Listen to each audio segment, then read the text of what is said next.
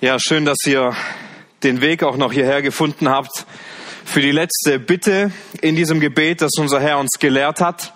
Und bevor wir gleich loslegen mit dieser letzten Bitte, möchten wir gemeinsam noch einen kleinen Rückblick machen in die letzte Woche, was wir uns letzte Woche angesehen haben. Wir haben uns letzte Woche angesehen, die Bitte, Vergib uns unsere Schuld, wie auch wir vergeben unseren Schuldigern. Und wir haben dabei festgestellt, dass wir, wenn wir unser eigenes Leben vor Gott betrachten, eine gewaltige Schuld vor Gott haben. Eine Schuld, die wir nicht bezahlen können, die wir nicht aufschieben können, die wir nicht umwandeln können. Wir haben gesehen, dass es von Gottes Seite Bedingungen gibt. Gott kann uns nicht einfach so vergeben. Es gibt eine Bedingung, die erfüllt werden musste. Wir haben gesehen, Gott hat sie selber erfüllt, indem er seinen Sohn gesandt hat als Opfer für unsere Schuld und der sie bezahlt hat. Wir haben uns dabei den Unterschied angesehen innerhalb der Vergebung. Wir haben sie unterschieden in die richterliche Vergebung, die wir nur einmal benötigen, die wir nur einmal bekommen und danach nicht mehr. Und wir haben uns die väterliche Vergebung angesehen, die wir immer wieder brauchen, weil Sünde uns von Gott trennt. Und dann haben wir uns die, das Prinzip des der ganzheitlichen Vergebung angesehen. Wir haben uns angesehen, dass wir nicht mit Gott im Streit leben können und dabei mit Menschen alles gut sein kann und auf der anderen Seite ebenso es andersrum nicht sein kann, sondern wir leben in Abhängigkeit in diesen Beziehungen. Und manchmal passiert es, dass wir diese Sünden mit uns mittragen und in Unversöhnlichkeit leben. Deshalb brauchen wir unbedingt ein Leben im Licht Gottes in vollständigen Beziehungen, die geheilt sind. Ja, und ich weiß nicht, wie es euch dabei ging bei diesem Thema, aber es ist so wichtig für uns, nicht wahr, dass wir uns immer wieder neu eingestehen, wie viel Vergebung wir denn eigentlich von Gott brauchen und in, in, ähm, in Anbetracht dessen auch, wie wenig eigentlich die Sünden von anderen Menschen, die gegen uns sind, da aufwiegen. Wie wir uns gegenseitig vergeben, wenn einer Klage gegen den anderen hat, so wie der Christus euch vergeben hat, so auch ihr. Und so haben wir darüber nachgedacht, wie oft Sünde uns lähmt, nicht wahr, in unseren Beziehungen, in unserer Beziehung zu Gott, in unseren Beziehungen zu anderen Menschen. Aber wir wollen das nicht hinnehmen, wir wollen das nicht akzeptieren, dass das uns trennt. Und deshalb ist es ein wichtiges Anliegen, ständig immer wieder neu im Gebet darauf zu achten, wo haben wir Schuld auf uns geladen gegenüber Gott, wo ist Schuld gegenüber anderen Menschen aus meiner Sicht oder aus ihrer Sicht, dass wir uns immer wieder neu demütigen und bereit sind, gegen diese Sünde anzukämpfen, bereit sind, um Vergebung zu bitten. Nun und heute wollen wir uns die letzte dieser Bitten ansehen und führe uns nicht in Versuchung, sondern erlöse uns von dem Bösen. Eine sehr herausfordernde Bitte auf der einen Seite und auf der anderen Seite auch sehr tiefgehend. Wir wollen heute einige Aspekte von diesem Gebet untersuchen. Da finden wir folgende Gliederung. Wir möchten heute diesen Abend so gestalten. Zuerst möchten wir feststellen, Versuchung ist nicht gleich Versuchung.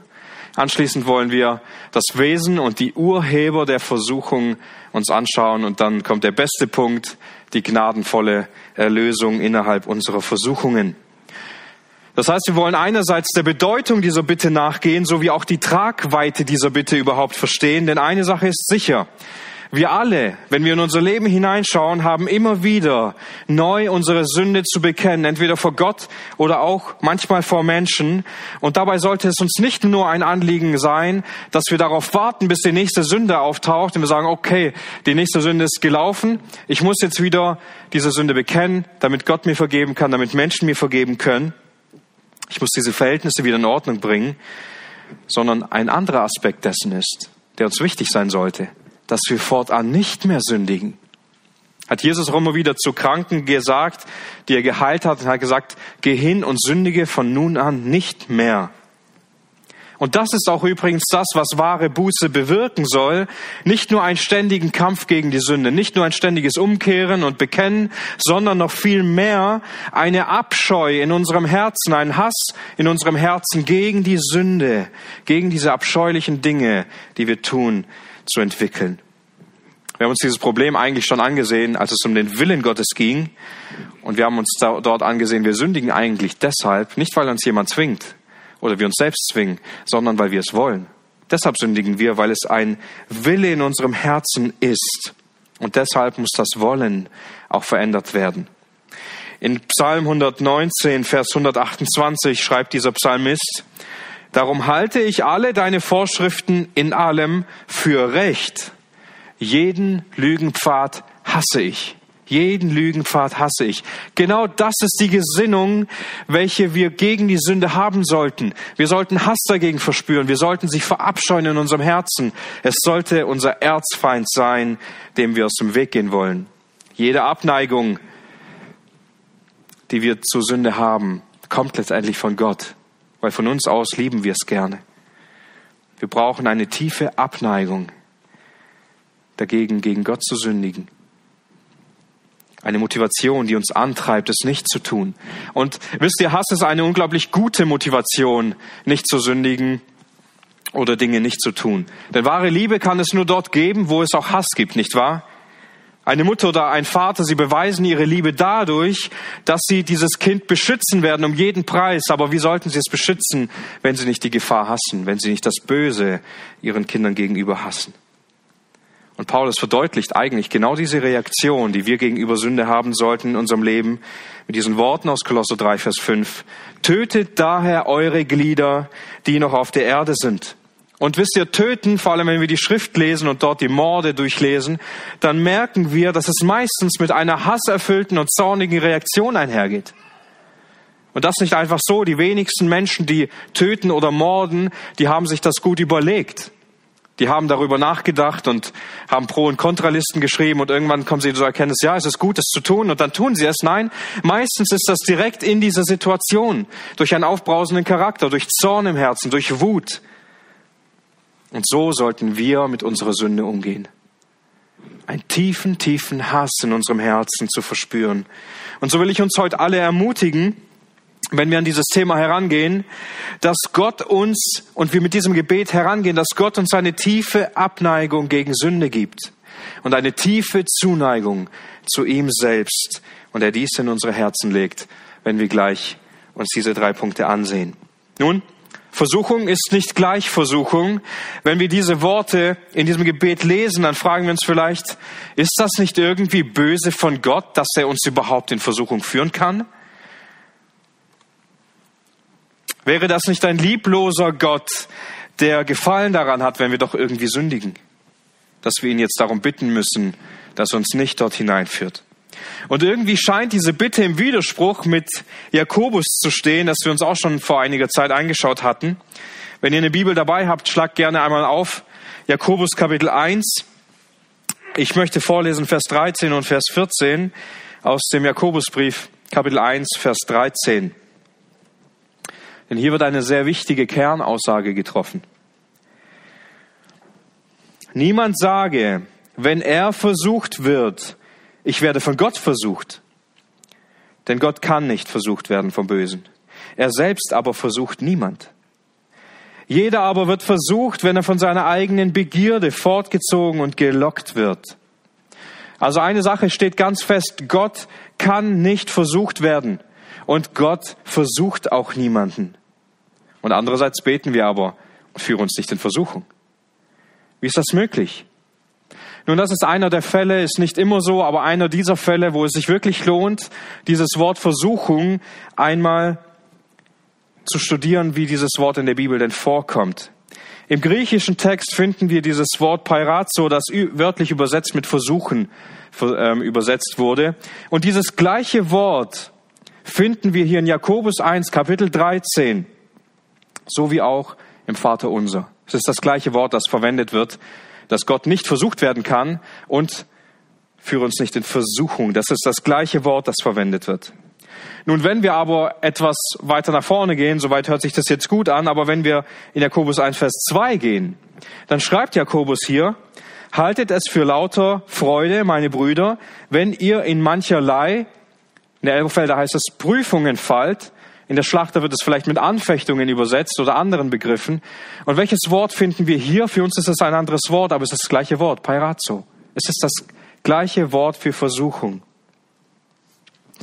Und genau das ist der springende Punkt, wo wir im Deutschen und auch im Englischen versucht haben, eine Unterscheidung innerhalb von diesem Wort zu treffen, ist es doch eigentlich nicht so im ursprünglichen Text. Sondern der Kontext, der Zusammenhang von jedem einzelnen dieser Verse, wo dieses Wort vorkommt, muss studiert und ausgelegt werden, damit wir verstehen, worum geht es hier eigentlich. Es ist immer dasselbe Wort, aber eigentlich finden wir im Kern drei Anwendungen für dieses Wort, wenn wir all diese Stellen durchgehen. Das möchten wir kurz tun. Wir haben einmal die Versuchung im guten Sinn. Vielleicht würden wir es beschreiben als eine Glaubensprüfung, als ein Experiment, als eine Erprobung, als eine Prüfung, durch die Gott einen gehen lässt. Es ist ein guter ein, eine gute Motivation, die dahinter steht. Schwierigkeiten, die Gott uns schenkt, durch die wir manchmal hindurch müssen. Hier wird unser Glaube auf die Probe gestellt.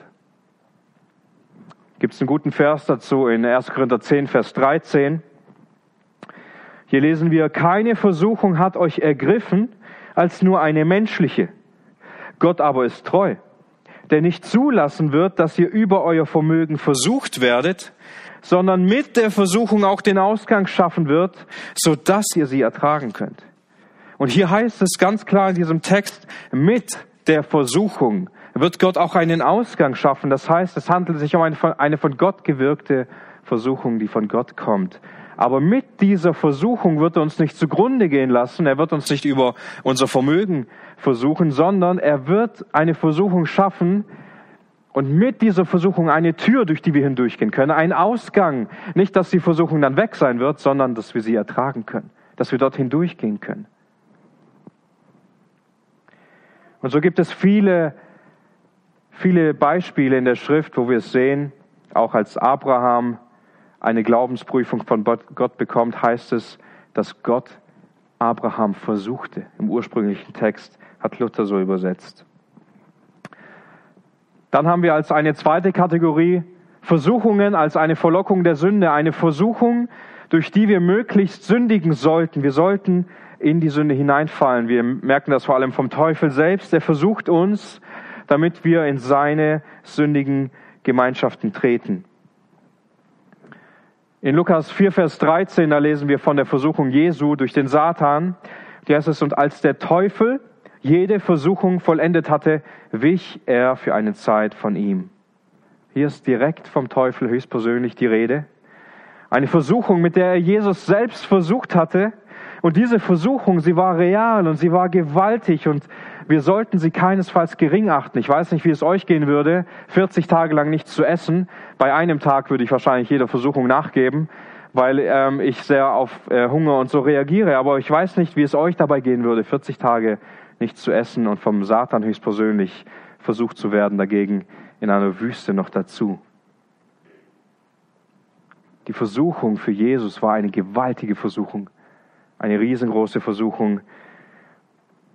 Aber es ist nicht nur der Satan selbst, der uns zum Bösen versucht, sondern es ist auch unsere Begierde, unser eigenes Herz. Es ist die gefallene Welt, in der wir leben. Da gehen wir später noch etwas näher drauf ein bei Punkt 2. Aber das ist die andere Art von Versuchungen, von denen wir lesen. Und zwischen diesen zwei gibt es bereits einen großen Unterschied, denn auf der einen Seite dürfen wir durch Glaubensprüfungen hindurch Jakobus sagt, wir sollen uns freuen, wenn wir in solche Situationen hineinkommen, wo Gott uns dieses schenkt, weil wir dadurch standhaftes Ausharren bekommen, weil wir dadurch im Glauben vorankommen können und wachsen können.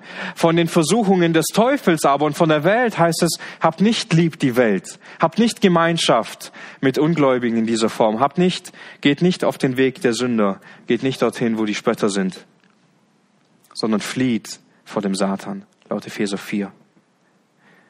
Aber wir finden noch einen dritten Aspekt. Ich nehme ihn einfach mit hinein, auch wenn er nicht so gängig ist oder wir ihn nicht so oft in der Bibel finden. Es ist die Versuchung Gottes. Es ist der Fall, dass ein Mensch Gott versucht, Gott eine Falle stellen will oder Gott misstraut. Menschen versuchen Gott, indem sie gegen ihn rebellieren. Psalm 95 ist ein Beispiel dafür, wo Gott das zeigt. Psalm 95, Vers 8. Verhärtet euer Herz nicht, wie in Meriba, wie an dem Tag von Massa in der Wüste, als eure Väter mich versuchten, mich prüften und sahen doch mein Werk.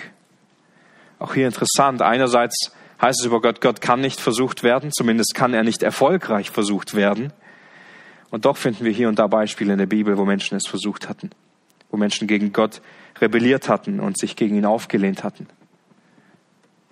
Das sind also die Möglichkeiten, die wir wiederfinden in der Bibel und je nach Wort und je nach Gebrauch oder je nach Deutung des Textes dürfen wir lernen, dass dieses Wort unterschiedlich gebraucht wird. Im Kern ist dieses Wort nicht böse, sondern was sich dahinter verbirgt, das ist böse. Ganz oft finden wir hinter dem, was uns versucht, die Welt, unser eigenes verdorbenes Herz, den Satan und seine Gefangenen. Und manchmal ist dieses Wort nicht böse, weil Gott diese Versuchungen für uns schafft, um uns reifen zu lassen, um uns wachsen zu lassen. Und Jakobus sagt, hey, freut euch. Freut euch, wenn ihr in genau solche Situationen kommt, weil ihr wisst, dass euer Glaube jetzt auf die Probe gestellt wird, weil ihr wisst, dass ihr dadurch Wachstum erlebt, dass ihr dadurch näher an Gott herankommt. Wir dürfen uns freuen. Andererseits beten wir aber irgendwie dagegen. Deshalb möchten wir diese Frage uns stellen, welche von diesen drei Möglichkeiten finden wir jetzt im Vater unser? Sollen wir jetzt dagegen beten, dass Gott uns in diese Situation hineinführt, durch die er unseren Glauben prüfen will? Sollen wir dagegen beten, dass Gott uns nicht zum Bösen versucht, was Gott ja nicht kann? Oder beten wir dafür, dass Gott uns nicht in eine Versuchung führt, wo wir ihn versuchen? Nun, wenn wir die erste Option wählen würden, dann stehen wir dadurch zu einem Problem, nämlich dass wir gleichzeitig gegen ein Wachstum in unserem eigenen Glaubensleben beten. Denn das ist nun mal die Art, wie Gott uns meistens am allerersten wachsen lässt, indem er uns auf die Probe stellt, indem wir in einen engen Raum kommen, durch eine enge Gasse müssen in unserem Glaubensleben und dort unser Vertrauen und unsere Hingabe auf die Probe gestellt wird. Aber laut Jakobus kann es ja nicht der zweite Fall sein, oder? Schaut mal, was wir über Glaubensprüfungen in 1. Petrus lesen. In 1. Petrus 1, Vers 6 heißt es, worin ihr frohlockt, dass ihr jetzt eine kurze Zeit, wenn es nötig ist, betrübt seid durch mancherlei Versuchungen, damit die Bewährung oder die Erprobung eures Glaubens viel kostbarer als Gold ist, das vergeht, aber durch Feuer erprobt wird, befunden werde zu Lob und Herrlichkeit und Ehre in der Offenbarung Jesu Christi. Was sagt Römer 5, Vers 3? Wir rühmen uns in genau diesen Bedrängnissen weil wir wissen, dass die Bedrängnis Geduld hervorbringt. Geduld aber Bewährung, Bewährung aber Hoffnung. Und die Hoffnung lass nicht zu Schanden werden. Denn die Liebe Gottes ist ausgegossen in unsere Herzen durch den Heiligen Geist, der uns gegeben ist. Gott gibt uns diese Situation oft, weil er uns liebt. Und wir dürfen uns daran erfreuen und wir dürfen uns sogar an diesen Bedrängnissen erfreuen. Meint Jesus wirklich, dass wir jetzt gegen dieses Handeln Gottes beten sollten? gegen Glaubensprüfungen. Und so habe ich, bin ich etwas in mich gegangen und habe meine, meine Zeiten durchgeschaut, wo Gott mich gerade durch solche Zeiten hindurchgeführt hat. Und ich musste mich an eine Situation besonders erinnern. Das war im Jahr 2020. Vielleicht erinnert sich der ein oder andere noch daran. Ich habe eine kleine Predigtreihe gemacht über Leid. Und es ging so wahrscheinlich fünf oder sechs Predigten. Und in diesen Wintermonaten von diesem Jahr 2020 habe ich durch diese ähm, durch diese Bibelstellen gepredigt und während ich darüber predigte, habe ich eigentlich Woche für Woche eine neue Krankheit bekommen. Die Krankheit war vorbei. Ich habe mich schon auf die nächste Predigt gefreut und dann kam die nächste Krankheit. Und ich habe sie gerade so durch, durchgemacht und dann wurde ich wieder gesund und dann kam wieder die nächste Krankheit. Und so ging es eigentlich hindurch. Dann ähm, ist, äh, sind die anderen in der Familie auch hier und da die ganze Zeit krank gewesen. Und ich wurde auf die Probe gestellt, ja, glaube ich denn eigentlich das, was ich da predige? Bin ich mir wirklich davon, bin ich wirklich davon überzeugt, dass Gott mich durch so eine Zeit hindurchführen würde, dass ich wirklich dadurch im Glauben wachsen würde? Und so habe ich dann stark überlegt, erstmal über Reichtum zu predigen. Vielleicht ähm, darf ich dann mit Reichtum umgehen. Nein, aber es war so mit Leid. Es ging so hindurch, bis dann äh, an Karfreitag der Höhepunkt dieser Predigt oder Predigtreihe war. Und ich habe dadurch gelernt, Gott hat mich nicht nur predigen lassen, sondern er hat mich durch diese Zeit hindurchgehen lassen, mich und meine Familie, damit wir lernen, genau das anwenden zu können. Das haben wir vielleicht nicht in jedem Punkt sehr gut hinbekommen, aber es war eine unglaublich tiefgehende Lektion für mich. Eine tiefe Lektion, nicht nur Predigten über das Leiden zu schreiben, sondern während ich das tat, selbst leiden zu dürfen. Und ich würde, wenn ich das zurückdrehen könnte, ungern gegen diese Zeit beten, weil Gott mir dadurch einen tiefen Reichtum über die Erkenntnis über ihn und über das, was Jesus erlitten hat, gegeben hat. Nun, ich möchte noch einen Gedanken mit hineinwerfen, wenn wir uns festlegen wollen, um welche Versuchung oder gegen welche Versuchung wir hier beten. Und zwar befindet sie sich zwischen der ersten Option und der zweiten Option. Vielleicht machen wir ein Beispiel dazu. Wenn wir über Abraham nachdenken, dann wurde Abraham in der Form von Gott geprüft, dass Gott zu ihm sprach, er sollte seinen Sohn opfern, sein Sohn muss sterben. Und es war eine direkte Eingabe im Traum von Gott selbst. Gott hat ganz klar zu ihm gesprochen und es geschah nach diesen Dingen, dass Gott Abraham prüfte. Und Abraham, sein Glaube wurde in dieser Situation geprüft. Er hat bestanden. Sein Glaube hat sich bestätigt. Er wurde bewiesen durch diese Tat, die er getan hat und wurde, hat dadurch viel Wachstum in seinem Leben erlebt. Nun, bei Hiob war das alles etwas anders, wenn wir Hiob mal als Beispiel nehmen. Denn hier hat Gott dem Satan freie Hand gegeben, der sicherlich nicht im Sinn hatte, der Satan selbst nicht im Sinn hatte, dass jetzt Hiob dadurch wachsen kann. Nein, er wollte ihn zerstören. Er wollte ihn am Boden sehen. Also wir können sehen, dass Gott bei Hiob nicht der Versucher war. Er hat ihn nicht zum Bösen versucht. Aber er hat ihn sehr wohl in eine Zeit hineingeführt, wo er den Versuchungen des Satans ausgesetzt war. Die Versuchung war nicht von Gott gewirkt, aber sie war von ihm zugelassen.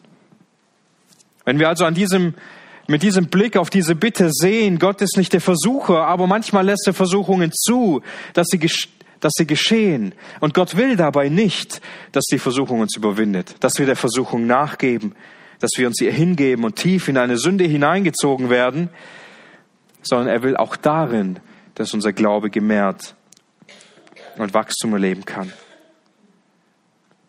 Und dennoch ist die Gefahr da, nicht wahr? Die Gefahr um uns herum, in uns drin.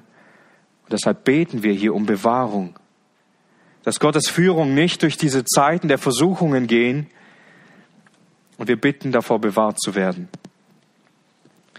Also Gott kann uns nicht zum Bösen versuchen, er kann uns nicht in die Sünde hineinlocken, aber manchmal führen seine Wege, wie er uns führt, durch solche Zeiten hinein, wo wir viel Versuchung erleben.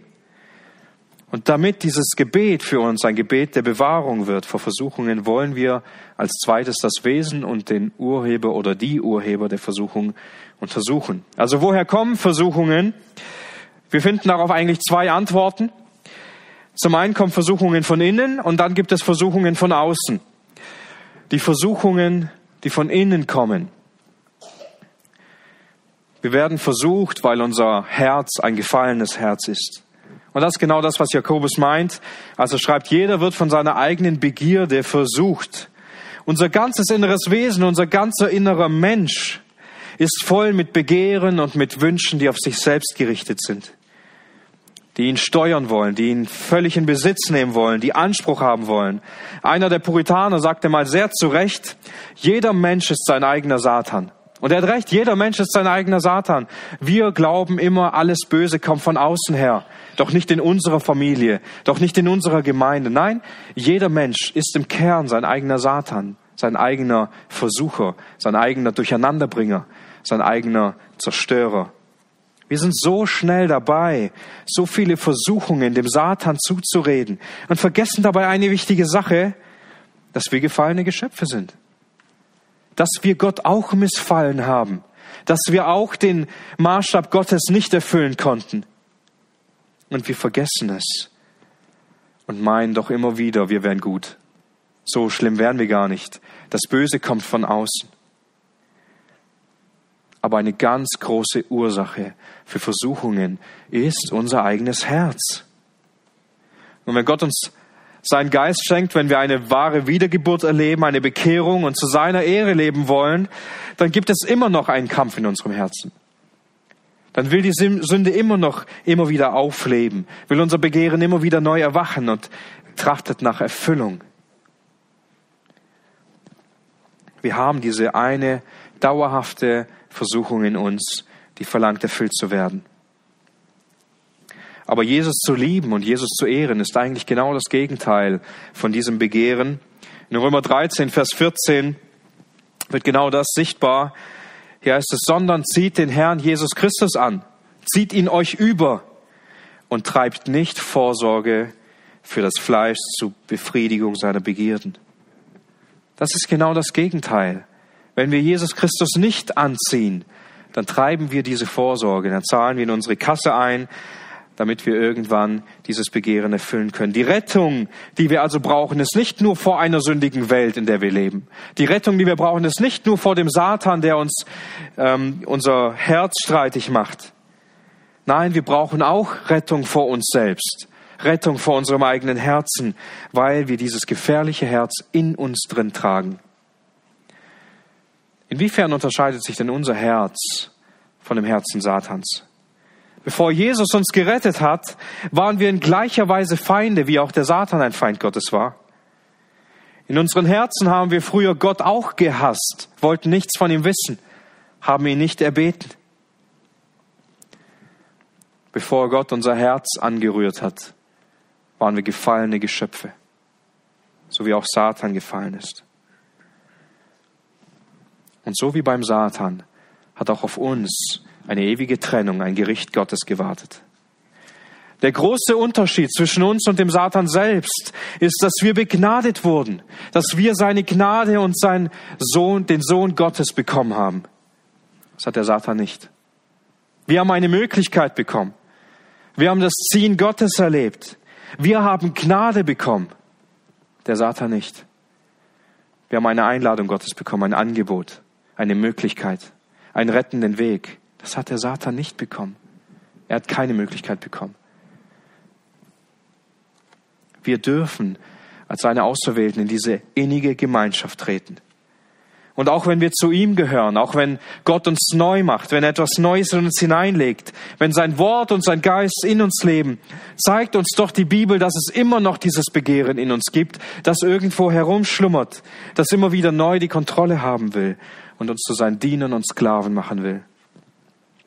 Tötet daher eure Glieder, die noch auf Erden sind. Galater 5, Vers 17. Denn das Fleisch begehrt gegen den Geist, der Geist aber gegen das Fleisch. Und diese sind zueinander entgegengesetzt, damit ihr nicht das tut, was ihr wollt. Wie sehr brauchen wir eine Erlösung von diesen Versuchungen, die in uns sind. Dieser Krieg, der oft so in uns tobt. So oft werden wir darin hineingeführt durch unser eigenes Begehren und sündigen vor ihm. Und meistens ist das ein Prozess. Daran erkennen wir oft, ob es eine Versuchung des Satans ist oder unser eigenes Begehren, weil wir, wenn wir merken, dass wir in Gedanken uns mit einem Gedanken herumtragen, wenn unser unser Herz daran arbeitet und wir wägen ab, ob wir diese Sünde jetzt eingehen oder nicht und wir haben diesen Prozess, dann merken wir oft, dass es meistens unser eigenes Begehren, unsere eigene Begierde, die anfängt zu wachsen, die anfängt, sich Platz einzuräumen. Wenn es aber eine Versuchung ist, die in einer eigentlich sehr schönen Situation direkt hineinkommt, ist das oft eine Versuchung von außen.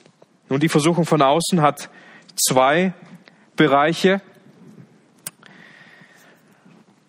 Einerseits die Welt, in der wir leben, die gefallen ist, und auf der anderen Seite der Satan höchstpersönlich und seine gefallenen Mitstreiter. Der Satan, er bekommt viele Namen in der Bibel. Wir können viel von ihm lesen. Er wird bezeichnet als der Verführer. Er wird bezeichnet als der Löwe, als ein Menschenmörder von Anfang an. Er ist ein Krieger. Ein Krieger, der aber um seine Niederlage weiß. Und damit wir die Notwendigkeit von diesem Gebet, dass wir unbedingt um Bewahrung beten sollten, verspüren können, möchten wir ein paar Gedanken dazu haben. Zum einen möchten wir sehen, wie, wie boshaft seine Pläne sind. Was macht diesen Satan so unglaublich böse? Vielleicht müssen wir seine Lage etwas besser verstehen. Und zwar in Offenbarung 12, Vers 12 heißt es, denn der Teufel ist zu euch hinabgekommen, und hat große Wut, weil er weiß, was weiß er? Er hat keine Zeit. Er hat wenig Zeit. Ich weiß nicht, ob ihr schlechte Verlierer kennt, aber schlechte Verlierer sind ziemlich schlecht drauf, wenn sie merken, dass sie verlieren werden. Und wenn sie merken, sie werden keine Chance mehr haben. Dann sind das die schlimmsten Freunde, die am Tisch sitzen können. weil sie gönnen auch niemand anderem mein Erfolg. Es ist nicht etwa so, dass Gott und Satan einfach Gegner sind, die ständig in einem dauerhaften Kampf gewinnen und am Ende gewinnt zufällig Gott, weil er einfach stärker ist. Nein, es gibt nur einen Sieger. Jesus hat schon lange gesiegt und der Satan weiß, dass er nicht gewinnen kann. Er weiß, dass er der Verlierer ist. Er weiß, dass er die Zukunft nicht verändern kann. Und vielleicht meinen wir, der Satan müsste dauerhaft zusammengedrückt irgendwo in der Ecke sitzen und sein Elend betrauern. Aber das tut er nicht. Sein Hass erfüllt ihn. Sein Zorn bestimmt ihn in einer Weise, wo er versuchen wird, so viele er nur kann, mitzureißen in dieses Verderben. Und darin wird seine Boshaftigkeit besonders sichtbar. Er akzeptiert seine Zukunft nicht einfach, sondern er versucht, so viele wie möglich mitzureißen. Und obwohl er verliert, wird er es trotzdem versuchen. Das macht seine Boshaftigkeit so besonders. Betrachten wir seinen Eifer. In 1. Petrus 5, Vers 8 wird der Satan beschrieben. Seid nüchtern und wacht. Denn euer Widersacher, der Teufel, er geht umher wie ein brüllender Löwe und sucht, wen er verschlinge. Nein, der Teufel, er liegt nicht da und ruht sich aus in der Sonne. Er ist unterwegs. Er ist auf den Beinen. Er geht umher. Nicht wie ein Wanderer. Nicht wie einer, der einfach die Schöpfung genießt, sondern einer, der auf Beute aus ist. Er umkreist seine Beute, er hält Ausschau, er sucht nach dem passenden Zeitpunkt, um zuzuschlagen und die Beute zu zerreißen. Und dasselbe Bild gebraucht auch Jakobus selbst. Jeder aber, wenn er versucht wird und er von seiner eigenen Begierde fortgezogen und gelockt wird. Diese Worte fortgezogen und gelockt sind ebenfalls Wörter, Wörter eines Jägers, der es auf seine Beute abgesehen hat, der sie in eine Falle locken will, der sie wegbringen will. Der Teufel ist nicht wie ein kleiner Junge, der gerade angeln lernt, die Fische einfängt und sie kurz bestaunt und sie dann wieder ins Wasser wirft. Komischerweise gehen wir oft manchmal genau mit diesen Versuchungen so um, als ob es so wäre, als ob es keine große Sache wäre. Nein, er ist ein brüllender Löwe. Er sucht, wen er verschlingen kann. Er ist hungrig. Und er sucht eine passende Beute, eine Beute, die nicht damit rechnet. Er will nicht nur spielen, er will nicht nur Angebote machen. Nein, er will Menschen vernichten. Er will sie von Gott wegbringen. Er macht keine Pause, er wird nicht schlafen gehen. Er hat wenig Zeit und wird seine ganze Zeit nutzen, die er noch hat. Er macht Doppelschichten. Paulus als er ermutigt, die Christen die Waffenrüstung anzuziehen, zeigt er ihnen das Ziel. In Epheser 6, Vers 11. Damit ihr zu bestehen vermögt gegen die Listen des Teufels. Denn unser Kampf ist nicht gegen Fleisch und Blut, sondern gegen die Fürstentümer, gegen die Gewalten, gegen die Weltbeherrscher dieser Finsternis, gegen die geistlichen Mächte der Bosheiten, der Bosheit in den himmlischen Örtern. Schlachter übersetzt anstatt die Listen des Teufels die listigen Kunstgriffe des Teufels. Er ist ein listiger Gegner. Er kennt all die faulen Tricks, erfinderisch und kreativ, wie er sie einsetzt. Wie oft nehmen wir diesen Kampf gegen den Teufel und seine Welt wahr, als ob es nichts wäre. Wie oft schätzen wir die Sünde als gar nicht so tragisch ein, gar nicht so gefährlich, gar nicht so wichtig wo wir manchmal kein Eifer und keine Hingabe für Gott haben, uns für seinen Namen einzusetzen, in Heiligung zu leben. Gerade da ist er so zielgerichtet, so zielstrebig, so voller Tatendrang und voller Power. Und wir reden uns ein, die Versuchungen, die wären gar nicht so schlimm.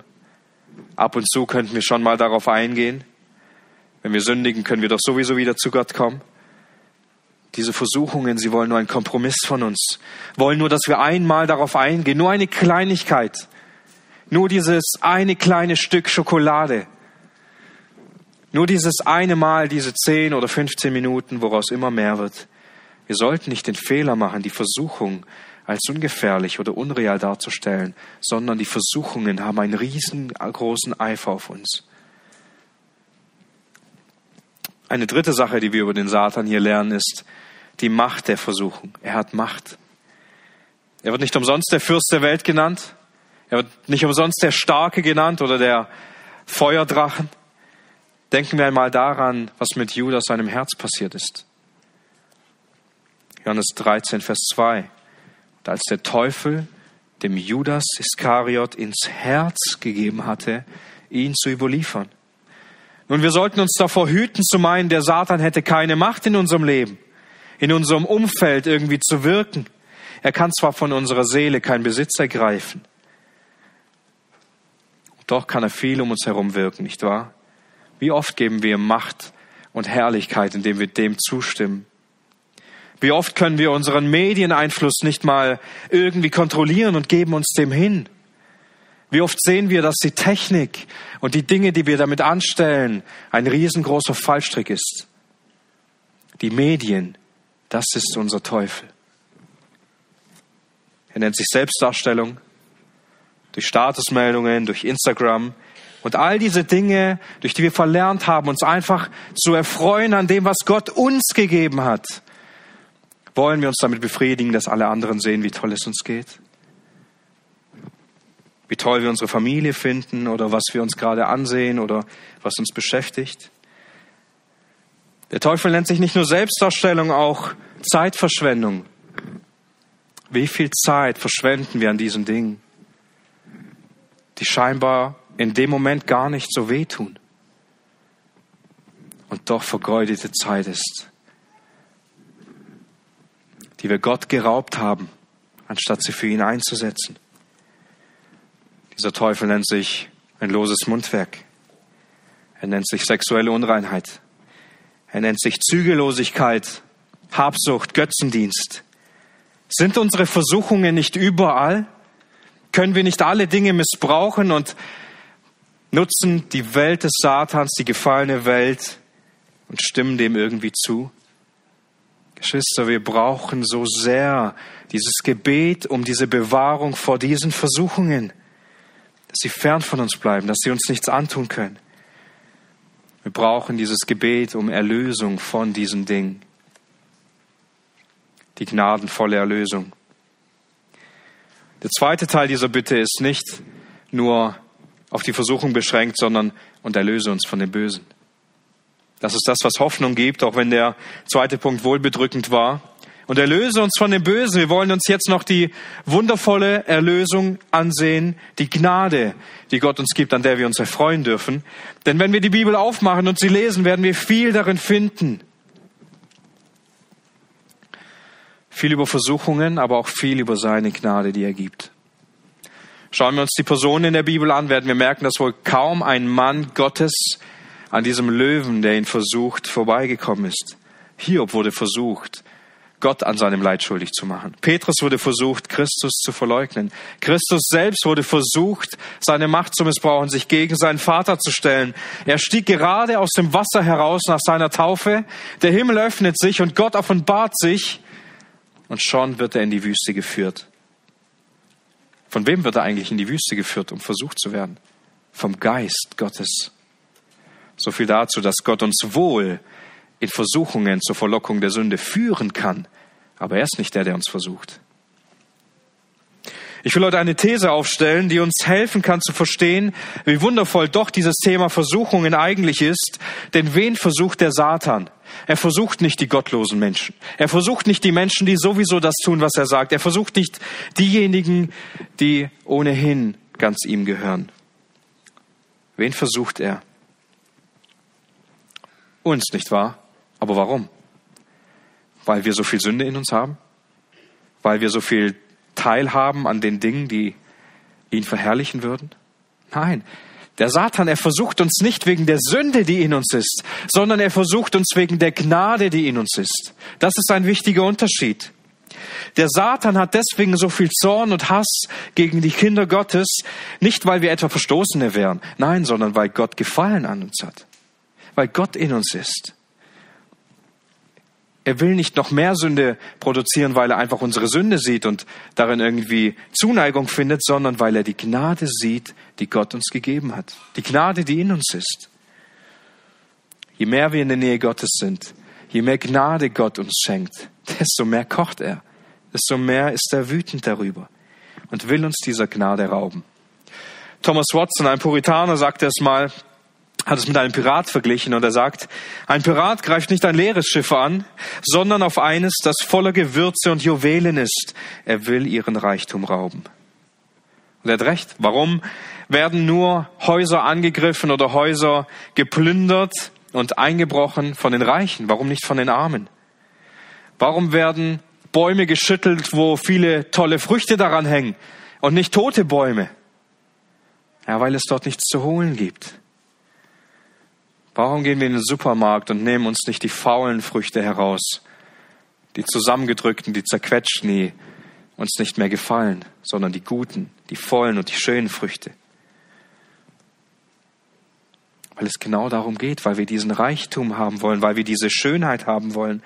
Das macht den Teufel so neidisch, weil er das nicht haben kann, was in uns leuchtet, weil er diese Zuneigung Gottes nicht mehr bekommen kann. Das ist so ermutigend für uns. Wir werden nicht deshalb so viel versucht, weil wir so viel Sünde in uns haben, sondern weil wir so viel Gnade in uns tragen. Das nervt den Satan. Und wir lernen über unseren Herrn zum einen, dass er die Versuchungen bestanden hat. Er ist derjenige, der Einzige, der alle Versuchungen bestanden hat, obwohl er sie auch ertragen musste. Er blieb nicht verschont, sondern er wurde dem Teufel höchstpersönlich ausgesetzt, 40 Tage lang in der Wüste ohne Essen und ohne Trinken. Und der Hebräerbriefschreiber, er sagt über unseren Herrn dieses Zeugnis, Hebräer 4, Vers 15, denn wir haben nicht einen Hohepriester, der nicht Mitleid zu haben vermag mit unseren Schwachheiten, sondern der in allem versucht worden ist, in gleicher Weise wie wir, ausgenommen die Sünde. Was uns also so sehr ermutigt an Jesus, ist nicht, dass er einfach versucht wurde, sondern dass er diese Versuchung bestanden hat. Dass er dorthin durchgegangen ist. Nicht wie einer, der keine, der keine Sünde in sich hat. Er ging durch diese Versuchung hindurch, blieb darin völlig rein, blieb darin völlig heilig, ließ sich nichts zu Schulden kommen, hat den Willen des Vaters getan, er sündigte nicht und die Versuchung musste fliehen. Der Satan höchstpersönlich, der Meister aller Verführungen, der größte Menschenmörder, der größte Feind hat es nicht geschafft, ihn zu besiegen. Was daran so großartig ist, er hat Mitleid mit uns. Er hat Mitgefühl. Jesus weiß, wie es uns geht, wenn wir in Versuchungen sind. Er weiß, wie es ist, dem Satan und seiner Welt ausgeliefert zu sein. Er hat tiefes Mitgefühl, weil er selbst diese Versuchungen durchleben musste. An ihm dürfen wir sehen, dass es uns so viel Mut macht, zu wissen, dass er nicht in diese Fallen hineingetreten ist, dass er nicht gefallen ist, nicht eingefangen wurde durch die Kunstgriffe, die listigen des Satans, nicht Teil seines bösen Plans wurde, nicht von diesem brüllenden Löwen verschlungen wurde, sondern wir wissen, Jesus hat bereits gesiegt. Er hat gewonnen. Manchmal erleben wir innerhalb unserer Versuchungen eine Zeit, in der wir uns wie in einer Niederlage fühlen. Wir fühlen uns als Versager, als Verlierer. Und dabei dürfen wir mitten in dieser Situation, während wir mit dieser Sünde kämpfen und oft ein, eine Niederlage haben, dürfen wir wissen, Jesus hat schon gewonnen. Er hat diesen Kampf schon gewonnen. Und dieser Kampf, dieser Sieg, er geschah auf Golgatha. Kolosser 2, Vers 15. Als er die Fürstentümer und die Gewalten ausgezogen hatte, stellte er sie öffentlich zur Schau, indem er durch dasselbe über sie einen Triumph hielt. Jesus hat diesen Kampf gewonnen auf Golgatha. Er hat triumphiert über die bösen Mächte. Er hat sie öffentlich zur Schau gestellt. Er hat sie an den Pranger gestellt und hat über sie triumphiert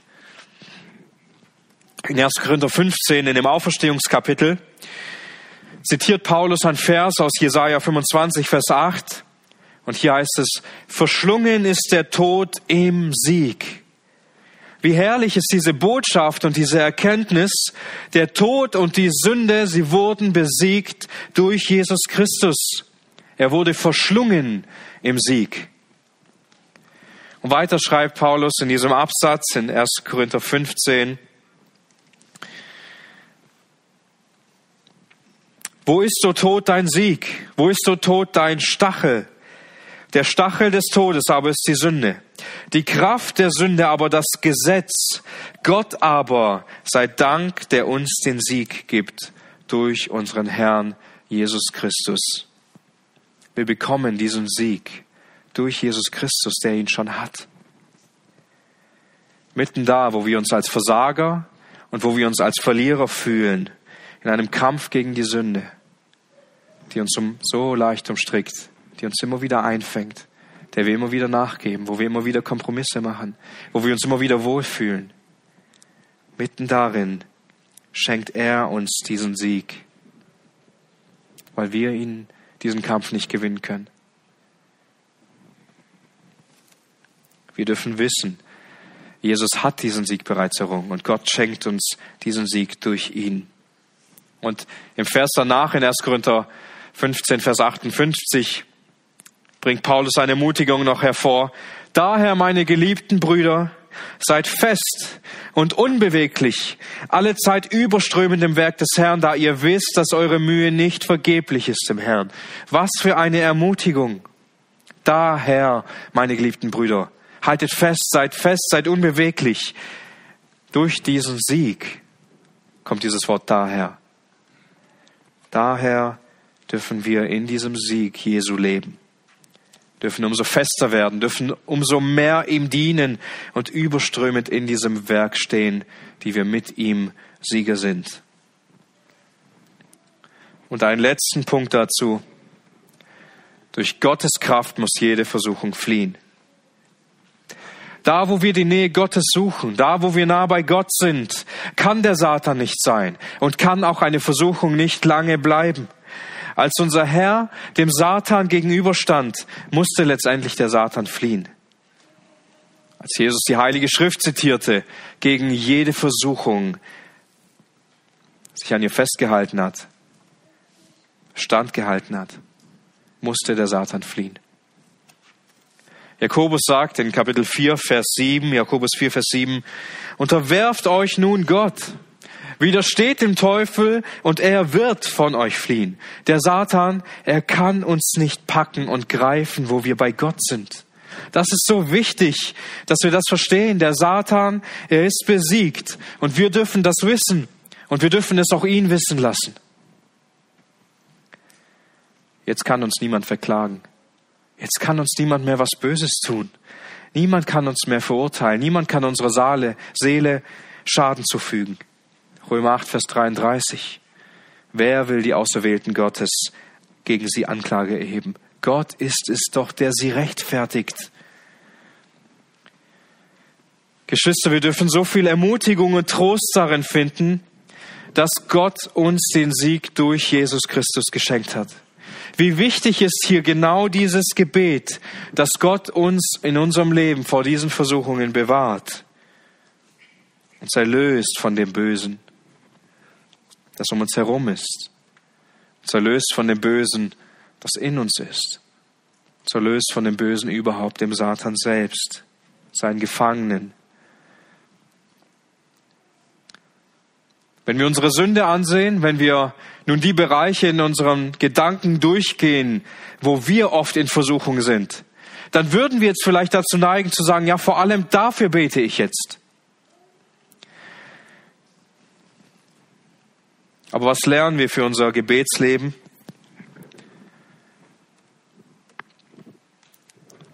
Ich habe mal mit einem Bruder in der Gemeinde gesprochen, der schon deutlich mehr Erfahrung im Glaubensleben hatte wie ich.